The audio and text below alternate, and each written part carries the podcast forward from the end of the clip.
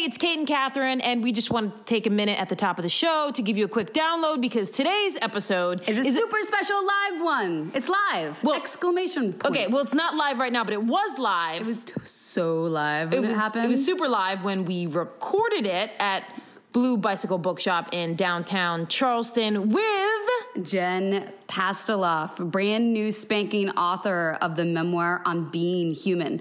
And Jen, I know back from my Los Angeles days. She travels the world with her unique workshop. It's called On Being Human, and it's a hybrid of yoga related movement, writing, sharing out loud, uh, as she likes to call it, letting the snot fly, and the occasional dance party. Yeah, so we just want to take a moment to give you a heads up on Jen's bio and her book on being human. You'll hear a lot about her story in the live episode. It's not live anymore, but it was live when we taped it. Exactly. So please enjoy this conversation with Jen Pastiloff. And as always, if you're enjoying the show, please support us on our Patreon page, which is Patreon, Uh, slash Free Cookies Podcast. patreon.com. Oh, well, I, I, got- I kind of felt like that was implied and the people could infer it. Really? I don't know. I think they would have gone somewhere else. You know what? let- We should maybe get to the show. okay, enjoy. Peace. I'm Kathryn Budig. And I'm Kate Fagan.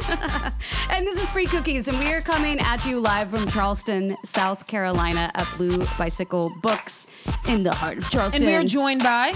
Jennifer Pastiloff. We've got Pastiloff! That's right. So, uh, actually, before we even introduce you, uh, Jennifer has called herself a, a, a, what you say you like to dork it out. Am I saying Yes. that right? In quotations, Jennifer loves to dork it out. And one of my favorite parts in the book, and I don't want to spoil anything for you, although I bet you some of you have already read it, is this part where she breaks her foot. And it's it's really It's so funny. It's so funny when she breaks her foot. It's hilarious. but the best part is is that she's on this retreat and and she's doing the the yummy uh pre-dinner Yeah. song slash prayer and i just all i wanted in this podcast is to hear you perform the yummy prayer Gosh, i just really want to hear the yummy prayer yummy, yummy, yummy. I got love in my tummy, and I feel like loving you. Everyone now. Yummy, yummy, yummy. I got love in my tummy, and I feel like loving you. One more. Yummy, yummy, yummy. I got love in my tummy, and I feel like loving you. Oh, okay, good. No, okay, so before I follow up with that, because I actually have thoughts on quote unquote dorking it out. grace Yes. will never be the same Yes, this was. Okay, before Sorry. we By dive the way, into everyone, it. I read lips, and so if you see me like this, that is why. Okay.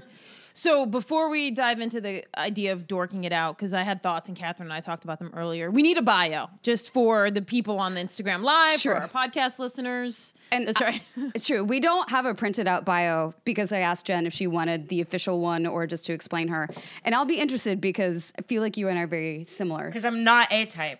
Yes. So I was like, well, say whatever. I can tell you don't like labels, but so you are a writer first and foremost to me. of on being human. well, well, actually, I was going to say writer, comma, brand new spanking author, Okay. comma, inspirational speaker. And I don't know if that's going to be a trigger. To, uh, you know, I want to hear your response to that. You could say that. I'm not going to call myself that. Okay. Just And a speaker then. and and uh, a self-professed dork and a yoga teacher. Yes, and a fierce listener. Yes, fierce listener. Yes, Mm-hmm. and so we always like to ask our guests if they relate to the bio because we don't love labels. But like, how do you feel where you are today in Charleston, South Carolina? Who are you? Well, first of all, can you hear me? Yes. In this Yes. mic? Okay.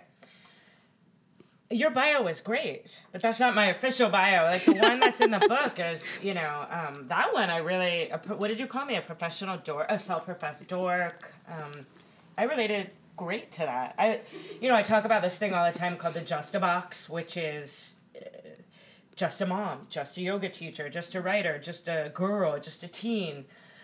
And I reject that box. And so I love the idea that like we could be more than one thing. So all the things. Um, I relate to that. And also mom. No bullshit mom. Oh right. Oh, Yeah. Bios are tricky. Bios to me is like the hardest part of writing a book. Yeah. You know? Turning in your bio at the end. Yes, I just I it makes me wildly uncomfortable. So I just wanted you to say whatever was intuitive to you. Do you get wildly uncomfortable when you meet someone new and they ask you, "What do you do?" Yes, less now. And this is a really actually cool thing. I realize less now because I'm like, oh, I have a book in the world. But the truth is, I was always a writer. So I hope anyone listening or watching knows that. Like, you're a real writer or a real whatever, regardless if you have a book in the world or whatever it may be. Um, but actually, it took me having the book before I realized that. So I always, when people go, "What do you do?" I go, "Well, I mean, I do this like thing. There's just like re- re- retreat. It's not yoga, but not, and there's vomit of the mouth instead of just saying I write or Yeah. I, you know, What did you actually fill out when you had to like enter another country and they said occupation? I write writer. Okay, but I- Because otherwise, you'll get busted and they'll kick you out of the country for not filling out your tax forms. exactly. Okay, interesting. If you're going there to work, we'll let that be. Okay, so back to the dorking out. Back to the dorking out. Because we were talking about this earlier. Is the idea of dorking out? I think some people maybe grew up in a certain way and not having walls up and dorking out and like dancing and being like performing and being weird is natural to them or they're okay with it. And then there are other people, you, and then there are other people, and I am very much like this. And it's taken being with Kathryn to kind of break some of those walls down. Where if someone asked me to like jump around and be crazy or to like dork it out or do something that seemed kind of silly, I would just be like, no. And kind of reserved. And Kathryn, if you could tell the story of the event you did the other day. Oh, I thought you were gonna have me explain what you're like on a trampoline. She's like Oh, the God. most rigid human alive on a trampoline. It's amazing. I don't even want to get on them. No, I, I was talking to Jen about this earlier today. I just led a, a pre 5K yoga class. And no offense to any runners here or listening to us, but runners are a specific breed and they know what they want. Um, and I, I realized in that moment I could teach very specifically to what the runners wants, and that's going to be a no bullshit, just get me ready for my run kind of class. But that's not who I am, and I'm going to be me when I'm teaching a class. And She wore this necklace. and, and so I wore my body armor. I'm wearing about 20 necklaces right now. And I wanted them to meditate, but it turns out if you just tell someone to sit down, that's really hard to do. So you want to get people moving first. So I was like, all right, everybody stand up before we sit down and let's just just bend your knees and, and bounce a little bit. Right? Nothing crazy. Like just bend your knees and bounce.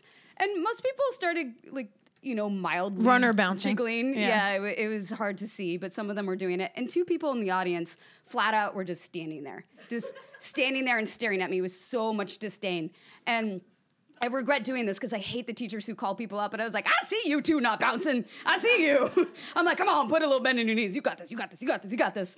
And it was just such a fascinating moment because in the seat of a teacher, it's very easy to look out at an audience and feel like, oh my God, they hate me. And you fixate on that one person that has the resting bitchy face syndrome thing going on. Um, and Jen and I were talking about that because you had an event that was very similar to that. But to to Kate's question Before we get to that, Oh. my question when it comes to the dorking out and the kind of pent up nature, perhaps you don't attract those type of people to the retreats. you- do. Okay, so what do you? I guess how do you process that? How do you get through when there's just some sort of wall up there? Well, first of all, just so you guys know, there's like these little sticky notes up here. One of them just says "I'm so pretty" with a stick figure, so I'm just fixating on that right now. Um, one of the things I always say is I'm terrible at most things in life, and that's true. And that's not being self-deprecating; it's just true. But I'm really good at a couple things, and what I'm really good at, I'm really good at. And for whatever God-given, non-secular God, whatever you believe in, reason, I'm able to get people to feel safe and open up. And I don't know if that's because I'm so dorky or so open. Is that always the case? No, there's sometimes that one person. But what I really talk about though is why. And it's usually because what will they think? It's usually, I mean, nine times out of 10, I can't think of another reason. Oh, last night I asked, what holds you back? Because I had everyone stand up and sing Don't Stop Believing, which I thought to do tonight, but yeah. We've already done our singing for the night. Yeah. and um, sad face. usually it is like it's like what you're talking about i grew up in a certain way i could never do that i could i oh god forbid but then you know i, I created this thing called karaoke yoga which is as ridiculous as it sounds and after like, you know, a minute, no one cares anymore what the other person sounds like. Once everyone's in it and just being free. I think the key, we were talking about this earlier, is not, and it's hard, is not focusing on the one, the one in the 100, right? If there's a room of 100 people and everyone loves you, but there's one who doesn't, who do you focus on? The one. So, really, like, working on not focusing on the one, whether it's your own, what I call the inner asshole, or the one out there who's just looking at you with crossed arms, like they'd rather fall on a knife than. Uh, Yeah. Then dork it out. Yeah, yeah dork it out. bounce or bend their knees or dance or sing. So Yeah. Do you think you would be that person, Kate, in class? Well, that's the thing is that before I met you, I would have been that person, and I, I've worn her down. yeah. I- Thank you. Thank you for that. I don't know if that was for me or for her though. Yeah, both. Uh, and and I and uh, as I'm thinking about, it, I'm like, well, maybe there's nothing wrong with that, like being really reserved. But I will say that I feel better now that I'm not doing that. I do feel like it has allowed me to see things differently, see things from other perspectives, rather than if I was if I was at your um your yoga class the other day and you were doing that, I would have a lot of judgment for you for doing that like we all old just me. judge each other. No, no, so old much, me. right? Old me would have been like, I'm not bouncing. That's stupid. I'm here to run a 5K. I'm here to just do the yoga that you're supposed to teach. I'm And not that- here for you to make me feel uncomfortable. That's fair. And I mean to to um to speak to what you said about maybe there's nothing wrong with that, there absolutely isn't. But just to ask ourselves, but why eh, am I not willing to be free or dorky or silly or whatever word you want to use? And if it is because of what will they think, to me that's something to look at. But like if it's a personality thing, like my mother-in-law and my husband, my husband's not dorky like I am. Great, I am, but just to check in, I was like, is it because of what will they think? And I think that's what holds so many of us back. And I okay, so I don't I maybe it was what was holding me back, but sometimes I think Wow, it's like a therapy session for me. I, love it. It turned into that. What I think You was could pay me happening after. Yes, what was happening for me and still happens is that I have a very tough time when things aren't going as I expect them to go.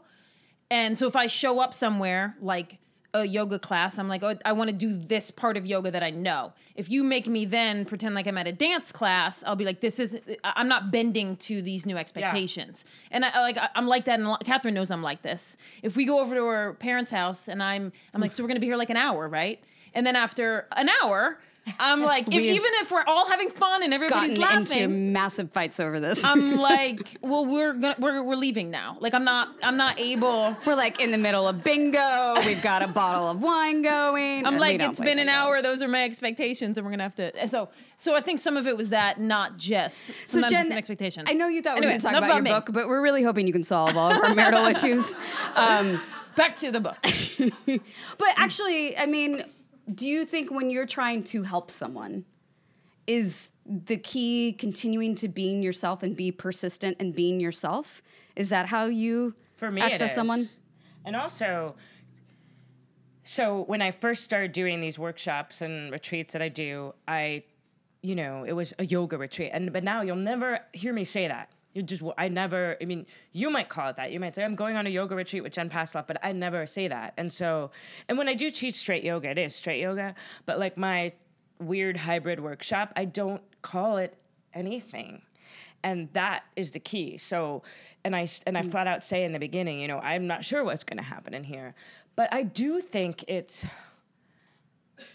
no matter no matter where i am and i and i've like been interviewed lately places and i just i'm going to stay exactly who i am I'm, although the other day I did a TV interview and they came out beforehand, they said, "Love your book, can't curse on TV." so, but I, I'm gonna stay exactly who I am, and the and is not everyone's gonna like me. Absolutely. And that's the hard part to the hard pill to swallow, but it's just the way it is.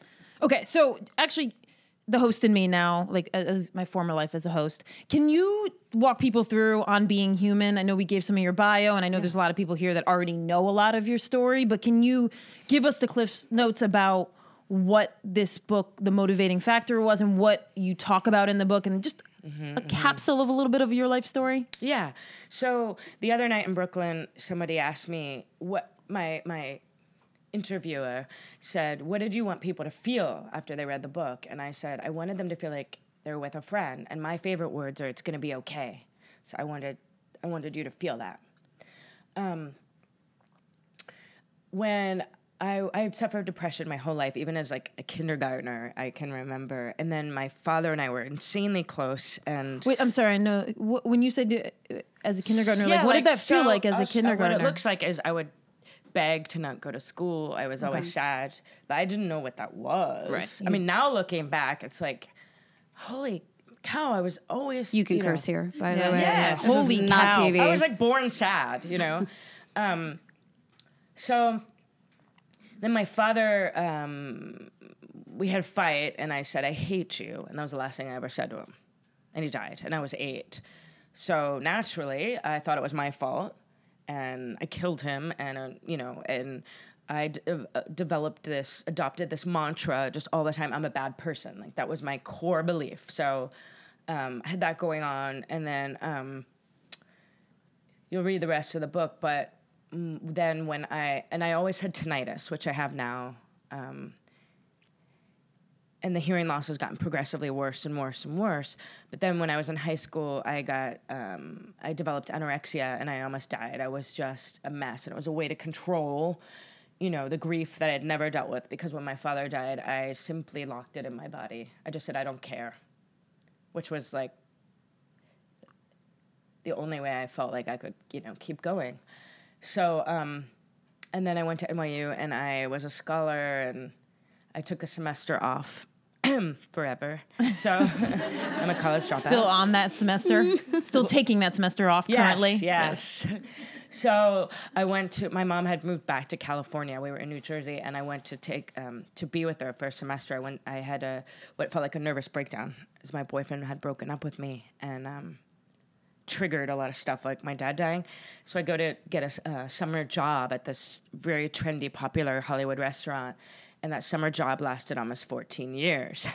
so, um, and that's it's, but it's cool because if you look at my book, like Patton Oswalt blurbed it, he was my regular. Many people were like my regulars. Yeah. And then I was still severely depressed and self medicating and not dealing with it. And I finally went to a therapist and I got on antidepressants and my life completely changed. And I was doing a lot of yoga. And my friends said, You should be a yoga teacher, which sounded awful to me. No offense. None taken. Just didn't want to do it. But I went on the meds, and all of a sudden I was like, Maybe I will. Only because, not because I wanted to be a yoga teacher, but I saw it as a way out of the restaurant.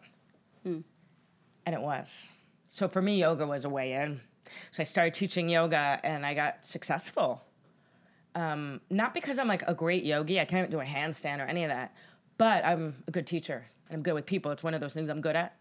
so I started teaching yoga and then I started writing again, which is what I was doing at NYU, poetry.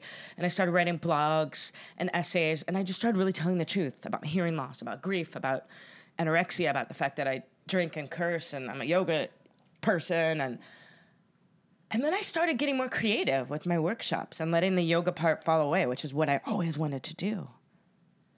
And it morphed into what it is now, which is this weird hybrid of magic and connection. And, you know, you can't put it in a box. Um, and I didn't think I was going to have any children. I didn't want them, but I have a three year old who I love and want very much. um, yeah, so I don't want to spoil the whole book because I'd like you to buy it. So. Can I have the book? Oh, yeah. I thought I took one of my hearing aids out because it was giving so much so much feedback. So I You thought Kathryn wanted that. what did you say? no, it's all good. Do you want it? No. These babies are so expensive. Do you know how much hearing aids cost? And they're not $3,000. covered. Are you kidding? $10,000. Well, it 5000 depends. These were Going like, once. Here's one. What would you like? I'd like to make a profit on this, so I want to. I want to sell it for more than I got one. it for. So I, I have this one quote uh, on page 157. If anyone would like to open their On Being Human books gosh. together, It's Bible study. um, Bible study. top of the page, second paragraph, first sentence. I, I actually I feel like this summarizes the book to me, and it's also one of my new favorite quotes. And you say, "What I would not realize until my 40s was that the moon is never missing any of itself. We just can't see it. People are like that too." Isn't My that so ringing beautiful? bad. Do you hear it? Nope. So, um, And I want to know what that means to you because to me that is your book. yeah, it makes me want to cry actually, which is weird because I'm, you know, Prozac. Uh, yeah, lately I've been like really emotional, so I'm like, oh my god, maybe my meds aren't working. Um, it's good. It's actually good. I'm feeling things. um, that actually, you know, so when I was at NYU, I was a poet, and that was my dream. So, act- so Monday night in Brooklyn, being on stage at the Center for Fiction with all these like writers, it was like if my 19 year old self could see me now. But that was from a poem I wrote. Um, a lot of it is because I was so depressed my whole life, and I felt always felt like there was two of me. I still do a lot of times, especially when you have a public persona. And I would feel really bad about myself when I wasn't on or, or feeling good or whatever it is. And then I realized like it's all part of me. And a big part of my book is everything in my book really is this capacity to hold more than one thing as a human being, which is really important to remember for me. Um, yeah, so even when we are going through pain or whatever it may be, is we're still whole. And it's, it's sometimes it's hard to remember, you know, especially if you struggle with depression or anxiety. So So, yeah. You are you going, Kathryn? Do you want to? Well, I just thought maybe we could all go get some moon tattoos next. I would love that. yeah, I want to get a tattoo. Oh, You already got yours. I already Last have night, my friend tried to get me to get a tattoo, and I was like, you know what? I need a couple whiskeys for that. I don't have any yet, and I was nervous, so I didn't do it.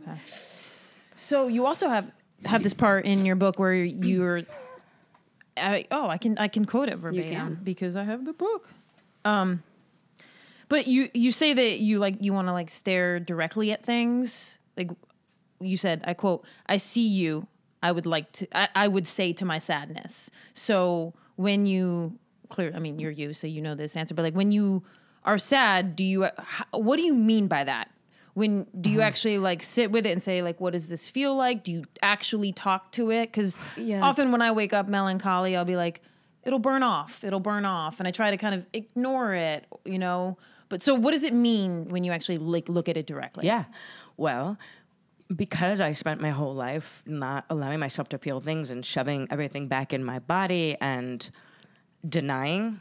I mean, I did it with everything. I ignored my hearing loss. I ignored the grief. Um, what that means is, uh, instead of pretending that it wasn't there, to at least acknowledge it. And some days it's really hard.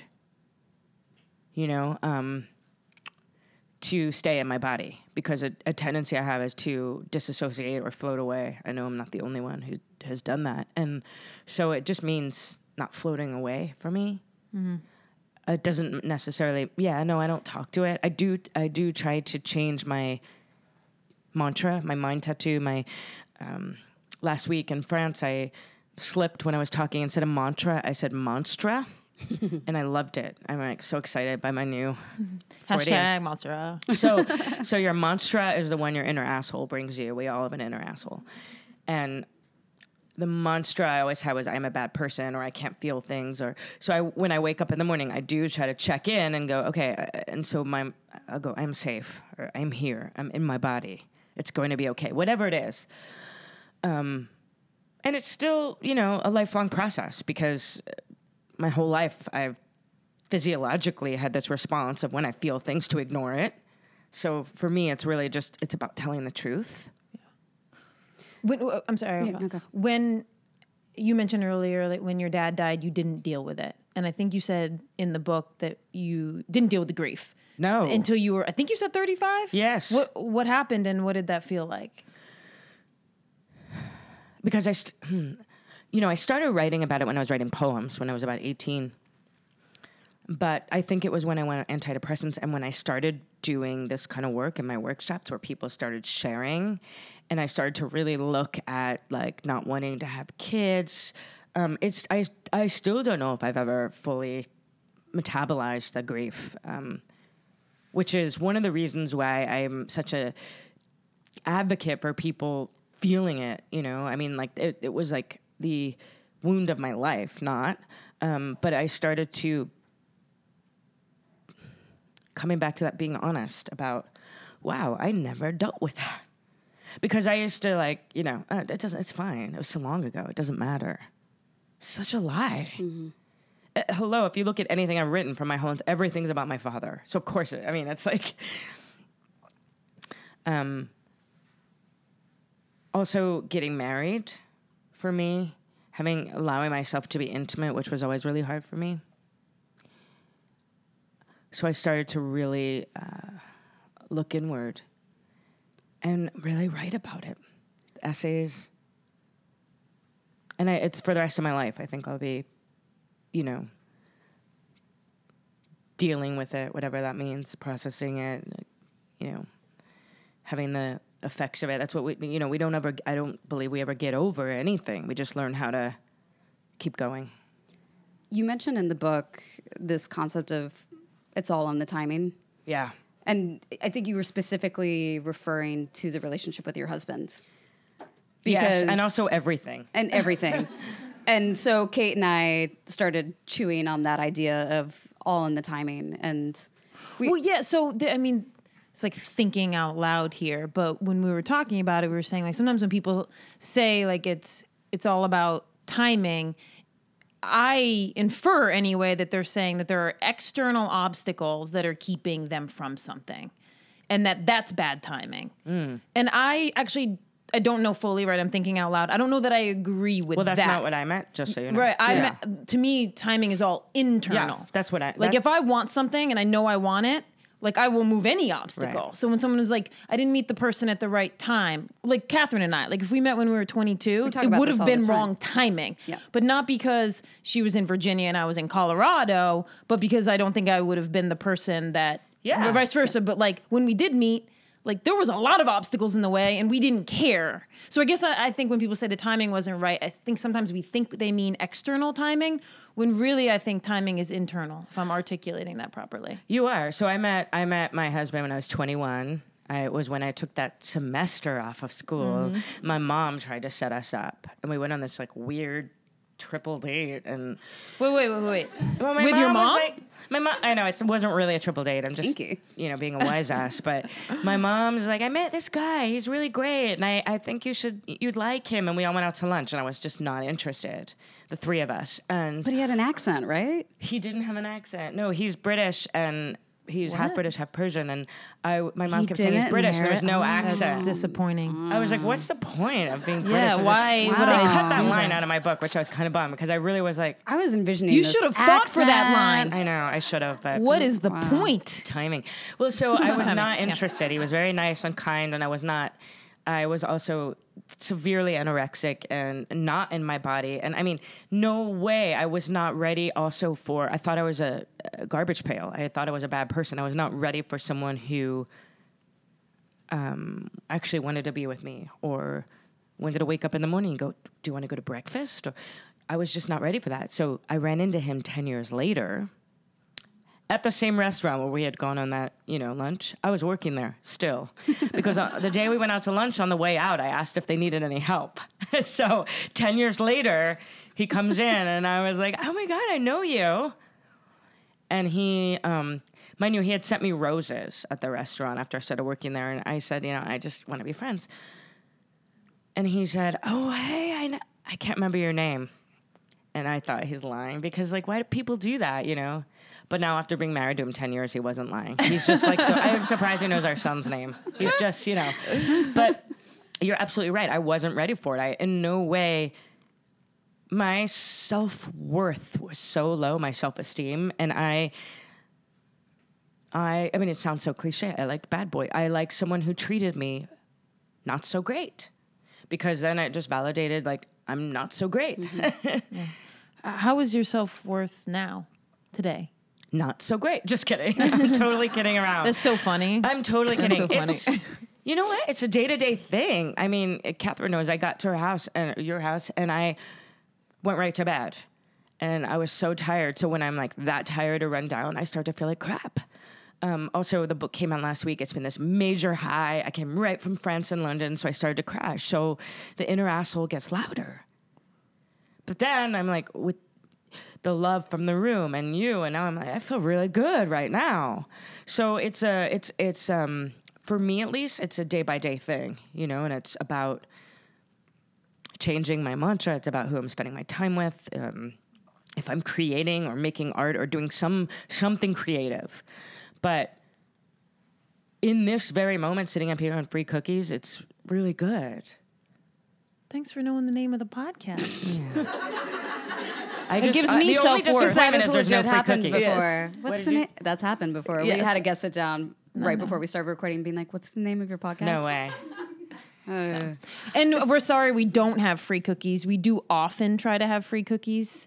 I do, but but I made a lot of oat milk lattes today. She did. I did. You guys don't know which this, is but I almost I, an oatmeal um, cookie. I was really but we impressed. digress. Okay, sorry. So speaking of self worth, I was listening to you were just on Rachel Brathen's podcast, and I Yes. was listening to that, and you said something that I just it really resonated with me. Was this concept of is there enough to go around for everybody? Mm-hmm. And and I don't. I'm sure a lot of people relate to this where. Of course, it's easy in many ways to feel good for other people's successes, but it's not unusual to see someone's successes, especially if they're in your genre, and be like, "Mother effer, they got to it first. Yeah. You know, it's that it's like the big magic idea, right? If you don't go forward with that idea, it is going to manifest through someone else. And you said that even as you release this book and you're so joyful about it and it's exciting and you got highs and lows, but still there will be someone who looks at your book and goes, "Damn it. Why did she she took that was going to be me?" Oh yeah, I had someone actually come up to me, lovely human being, um, maybe six months ago, and there was just a lot of parallels. She's like, "You wrote my book," and she, and but she was really honest, and I love that. And she said she was having those feelings, like, "What's the point? Jen Pastiloff got there first, and that's just bullshit." Um, it, it's really a myth that I think it's important, and I think people like you both are breaking and, and us like coming together. It's that there there is enough, and that it's not that life isn't this like just because you're doing well means I can't be, or there's there's more than enough for everyone. That doesn't mean that there aren't people that are struggling with with like not enough to eat or anything like that, but um, it's it's really a mentality this lack mentality. And I lived there for a long, long time. And one of the biggest things that shifted it for me was Wayne Dyer. May he rest in peace and in my heart. Um, how may I serve? And so I do my best to ask that every single day. And I find that when I ask that, that's when like the enoughness shows up and up and more and more and more. And like coming from a pure place of how may I serve, you know, whatever that mm-hmm. looks like.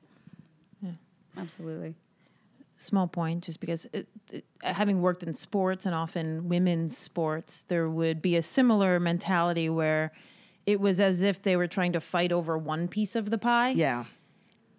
Because they were told to believe that that was the only piece of pie instead of looking around and saying well how can we make the pie bigger for, for everybody and so that was what you would always kind of try and reinforce in women's sports instead of fighting uh, to say let's just make the pie bigger are you looking at me Speaking of pie, Oh, wow, Can we talk about you. the chicken pot pie part of your book? Yes. Give me the book. Give it Oh. to me. Give it to me. Give it The to me. chicken pot pie collective consciousness. oh my god, this is so good. I, it just is such an analogy for life and where we are right now. Am I going to say the thing? You know, the thing about the pot pie? Should I say that? Wait, you know what? what you guys Drives call? by. Oh yeah, go ahead, Yeah. say it. I know there's children. Do you the want to? Do you want to share that part? earmuffs Ear, okay, earmuffs. Anyone under the age of inappropriate language. Yeah. Um, I wish I've already used so. back at the restaurant days, she tells this amazing little story about the chicken pot pie and how no one wanted anyone to order it because it was quotes dry as grandma's snatch. Um, but, but the funniest part of this is like my editor added this line in it that said something like. What a sexist statement, but it was a restaurant It's a after all. restaurant, And yeah. it's, but it's like my beloved lesbian friend was the one that said it, so I always laugh. I'm like, I Right. let them keep that in, but it was like not a dude at all. She's totally allowed to say that. But it, so aside from that part, uh, this is the line where I was like, oh my God, you just have so many one liners where I'm like, yes. You said, so the, the whole concept was that it was, I think, Sundays, inevitably someone would come and they would order the pot pie. And then someone sees a pot pie going by. And generally speaking, pot pie is awesome, right? So you see a pot pie, and then another table orders the pot pie. And then next thing you know, everybody's eating the freaking pot pie. And who knows if they think it's. But dry dr- as things. Um, but your response to it is I think of those poor chicken pot pies and how no one wanted any, and then everyone did, and how life is like that. Right? You didn't see that coming, did you? yeah. I just think that is the most beautiful. Mm, beautiful's not the right word. It is a really good analogy for I'll how take people beautiful. are. Yeah, beautiful. Well, it's just hard to snatch pot pie. Beautiful. Um, but so Kate and I were talking about that, and Well, before I jump into like my, what it brought up for me, like, how did we get there? what from does it mean for you on like a And then we'll give our interpretation. yeah? Okay. What does that line mean to you? Hmm. Well, a long time ago, I wrote this poem about I was in love with someone, and I wrote this poem about because he, he left and was in love with someone else, and it, about Jade and how once many thousands of years ago, jade was the most valuable thing in the world, and now it's not at all. And I was just thinking about how things, you know, quote unquote, lose their value. And as a child, I had this idea, especially because my father died at 38, that I would be dead by then, and like youth is everything, and um, this idea of like losing your value, and how, again, back to that's a myth. Um, but so what was fascinating to me with that is is people would order it, but then like the rest of the day and the rest of the week, and it's not like they left and called. It's like how does this happen? It's like a collective consciousness, and sometimes it happens in the. I, I don't teach much anymore. The couple yoga classes, I'll come in. Uh-huh. Everyone's in this great mood in the morning, and then sometimes everyone is the biggest a hole, and it's the weirdest thing. It's So like they true. all talked beforehand and decided, and so I just and I think it's an interesting commentary on where we are right now in our political life and in our world this like collective consciousness which is exciting also because it means like we're contagious. That means that we if we have that belief that there's enough we can spread that. And we could spread our joy or whatever it may be um, without even having to do much just by simply being. Yeah. Okay, so I, I actually love that you're a, a poet because I in poetry so much it's like it, there's just so many interpretations of what Yeah. Someone could mean, and that makes perfect sense. Because what came up for me when we were talking about the the pot pie and how my mouth is watering now mm, pot pie really moist. Oh, pot pie. Gross. Moist. Okay, stop. moist. I know. you went there. I know, but I mean, we said grandma's Everybody snatch, hates that so I word. mean. Snatch is way better. Quinn than. Sullivan if you're listening Okay. So what came up for me was how okay, so hopefully this won't take too long to explain, but if anyone out here has ever played blackjack. Thanks, guys. I it's like it's so like I a just stood blank, call and, call and response. But anyway, there's this thing in blackjack where like if you get a hand 16, you should always make the same move. You either hit or you don't hit. And you have to be steady with that because you can't just chase luck around. You can't be like sometimes like maybe I'll hit, maybe I won't. Like think you'll just end up the same place. It's like you just have to be steady and know who you are, and you're either a person who hits or a person who doesn't hit. And to me, that was like if you're someone who's like, well, what's the next hot thing? Maybe I'll talk about vulnerability. Maybe I'll talk about you know sports. Chasing Maybe trends Yeah. You're like, what's what are people gonna want next? That you're you're gonna miss those the moments. You're always gonna be like a little bit behind or a little bit ahead. Yeah. But if you're like, no, I'm someone who hits or I'm someone who doesn't hit, eventually the circle will come around to you and it will be your the luck and it will be your moment. Like You that's are what such came a up to sports me. person. Everything's like a sports Popeye. analogy. Oh, Yes. always. Yeah. Um, Yeah. yes. Does that makes I mean No, it does. I remember when I first started blogging, I was getting back into writing, but I was blogging in this way. I had just started teaching and I was getting successful. So I started blogging these kind of like corny, you know, it's fine, but like lists, like 10 whatever, 10 ways to be happy. And and it was Yeah. No, I've been uh, there don't too. Google me. I get it. And Yeah. so it was a way for me, and at the bottom, I'd promote my yoga class. It was a way to me to like get popular, promote, or pay my rent. And then one day I woke up and I was like, what if I just wrote how I wanted to write? And that was this huge shift. So it's like what you're saying is like chasing the next thing oh, that's hot or whatever. I let go of that. I was like, I, I'm just gonna stay me. I don't care. And everything cracked open actually. Um, but also the idea of like hitting or not hitting, I um I've I've discovered, you know, in my 40s that it's just like you just don't know. And when we when I make when and I often make up stories, bullshit stories like well, I haven't hit yet, so that's it. Or, you know, these like I'm someone who hits and I'm someone who doesn't. That it just it keeps me stuck. yeah. What, There's i- what is sorry, what is one that you're living in now? Is there one? A story? Yeah. Well, so one of my biggest ones was I'm not a real writer. Hello, hold up my book, please. so, um,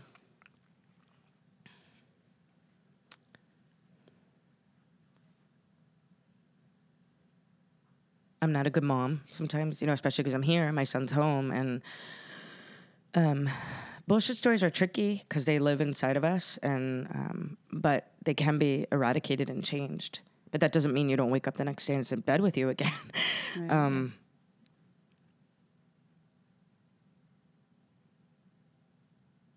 I think the I don't know. Wow. It's a tough Yes, question. It's it's also it's also really vulnerable and like yeah. Um I didn't hit the New York Times bestseller list this week. And so I am like, okay, back to that. I'm not a real writer. Biggest bullshit story there is. Really, and I know that. But it's like a what did it feel like when you found out that you didn't? oh, I went in the back and was like shaking, and you know, because it was a dream, and then and then I um I went into oh, I know, I, I know, I have an answer for you. Circling back to the, my dad dying and me thinking it was my fault, everything's my fault. So immediately I was like, I didn't do enough. I didn't do enough. It's my fault. I did. I should have. I should have written more essays, and I just. I didn't. I didn't. I didn't. You know. And immediately it became. It's this is my fault. And I went in the back, and I was able. I texted someone. I have these like people that I refer to as like. I don't suck, right? So call. I don't suck, right? Right back. No, you don't suck. So I checked in with my my people, Lydia, the forward of my book, and I was with you both. So in this room, which you know my the quote that I live by by Freud is how bold one gets when one is sure of being loved. And so right now it's like I feel great looking out here, but I felt like poop ten minutes ago. Um, you know, it's just that feeling of disappointment, and it it's hard sometimes when you something triggers that old BS story mm-hmm. and just opens it up again. Charlie's watching, and he said, "Charlie said I love you, mommy." Oh, he's watching. He's watching. How is he? Oh, oh my gosh. Sorry The about other the day- grandma part. The other day, my son, I was in Hollywood driving. Don't ever do that; it's the worst. And I was getting lost, and I was getting frustrated because I was driving around and around. And he he was not even three yet. He turned three May nineteenth, and I read lips, so he was talking to me. I had to tilt the the mirror mirror, and he goes, "Mommy, remember, you can do this." and uh, I go, "Who even are you?" and I, honestly, I had to pull. I was what? So I looked at him. I go, "Can you say that to me every day?" so it's been a month now, and so I go, "Remember?" And he goes, "You can do this." I know. I also think one of the just to follow up on what you were saying. I, I think one of the biggest myths out there that needs to be busted is that success means good. Success means what? That success means good. I Good? think that's a myth. Uh, Because I- I- someone is successful at something certainly does not mean they are good at it. I just don't think that's correlated. And I Oh, know I that see what you're saying. No. You know, I just if you create the best thing, that does not mean the best thing will become successful. They're just they're certainly not linked. Absolutely. And and also myths about success for me, how I define it. And I and like again with the with the disappointment I had earlier, I had to check in. I'm not rich. I live in this one bedroom. It's not like but I consider myself very successful. Right? So sit with that. I really do. Um, it doesn't always mean financially, right? It's like uh, you're looking in my eyes, or eyes are welling up. I'm like, yeah, I'm. That's doing love. I'm successful. I'm touching someone. So how how I define success is I told the truth today, or I did love today. So when I veer away from that with the like disappointment of, you know, whatever it may be, I have to check in and go, what is success? Does that mean I don't want another bedroom? No, I do. Like but a I- two bedroom. What'd you say? You want a two bedroom? I want to. I am. I want my son to have a room, but I also think the word success is really tricky, and the idea of it. You know, what does success mean to you? But yeah, you're right. Like success being and being on the New York Times bestseller list. Look, some some celebrities they have got millions and millions of fans. So immediately, like it, it- you can't. and they have ghostwriters. They didn't even write a book. Oh, What'd you say? not- I'm just well, I'm not that's not a slam. I'm just saying that a Not the lot of people who have New York Times best-selling books, that illustrious title. Oh, you want the book? yeah. They don't even write them themselves. I They have know. That's ghostwriters. not- So Okay. it's- And meanwhile, every word in that book, every poetic, every beautiful little this is what I'm gonna keep. I mean, I have so many things underlined in that book by the author and writer And thank you for sharing Jennifer that. Pastiloff. Sharing That, the that what? just happened. Thanks I know. for I, I wasn't going to, so I'm a little like, I can't believe I said that. I'm glad you said it. But I'm committed to telling the truth, and so why not? Well, I mean, everyone knew it was my dream. I wasn't shy about that, so it didn't happen this week. And um, I right before I came on, and I was I felt like I was gonna cry, and I just I took a moment, and you know, the the crux of everything I do is keep going or shut down. And I think they're nuanced, but I was okay. I'm gonna keep going. I'm gonna get my ass up there in the chair, and I'm gonna do this, and I'm gonna be okay. Well, thank you. Right. But and also just just like I promised myself if it didn't happen, I wrote a book. I did the thing. You know, sometimes I would say, remember, if you build it, they will come. But or they won't. But either way, you built it. yeah. I built a thing. So I give myself a medal for that. And I think everyone in the room should buy the thing. well, thank you. Multiple copies. we have- technically. Did you say what? Thank you. Very good transition. We've one question before we open it up. If anyone has any questions from the audience, We can wrap up the actual podcast and open. it up Yes, for that's what I mean. questions. We have one question left. What is Yes. your favorite cookie? Oh, And Kate will snap if you say the incorrect cookies. Kathryn will choose tell really you depends also on the wisely. mood. But hold on, hold on. I love ginger cookies. Whoa, ginger cookies! Whoa, no one's ever said that No. before. That That's fantastic. Dark horse. Really? Coming in from the back, ginger cookies. I love ginger cookies. could I do. name And just like when they're soft and like, Yes. oh, I just love it. Oh, so not ginger snaps. I really no, don't no, like oatmeal ginger raisin cookies. At all. Yeah. Okay. Ooh, that's a great selection. Not as good as oatmeal raisin, but No, good. no, no, Every no. You, Yeah. I don't like oatmeal raisin, but I also like anything sweet with salt. So if it's like a chocolate chip with salt on it, Okay. There you go. That's my girl. That's my girl. I keep thinking someone's gonna like walk in with a basket of cookies, like it's like some kind of game show. That's right. Like, Damn it! You guessed right. Ashley Sabulko, you were in the audience. Where are the cookies? All right, Jennifer Pastiloff.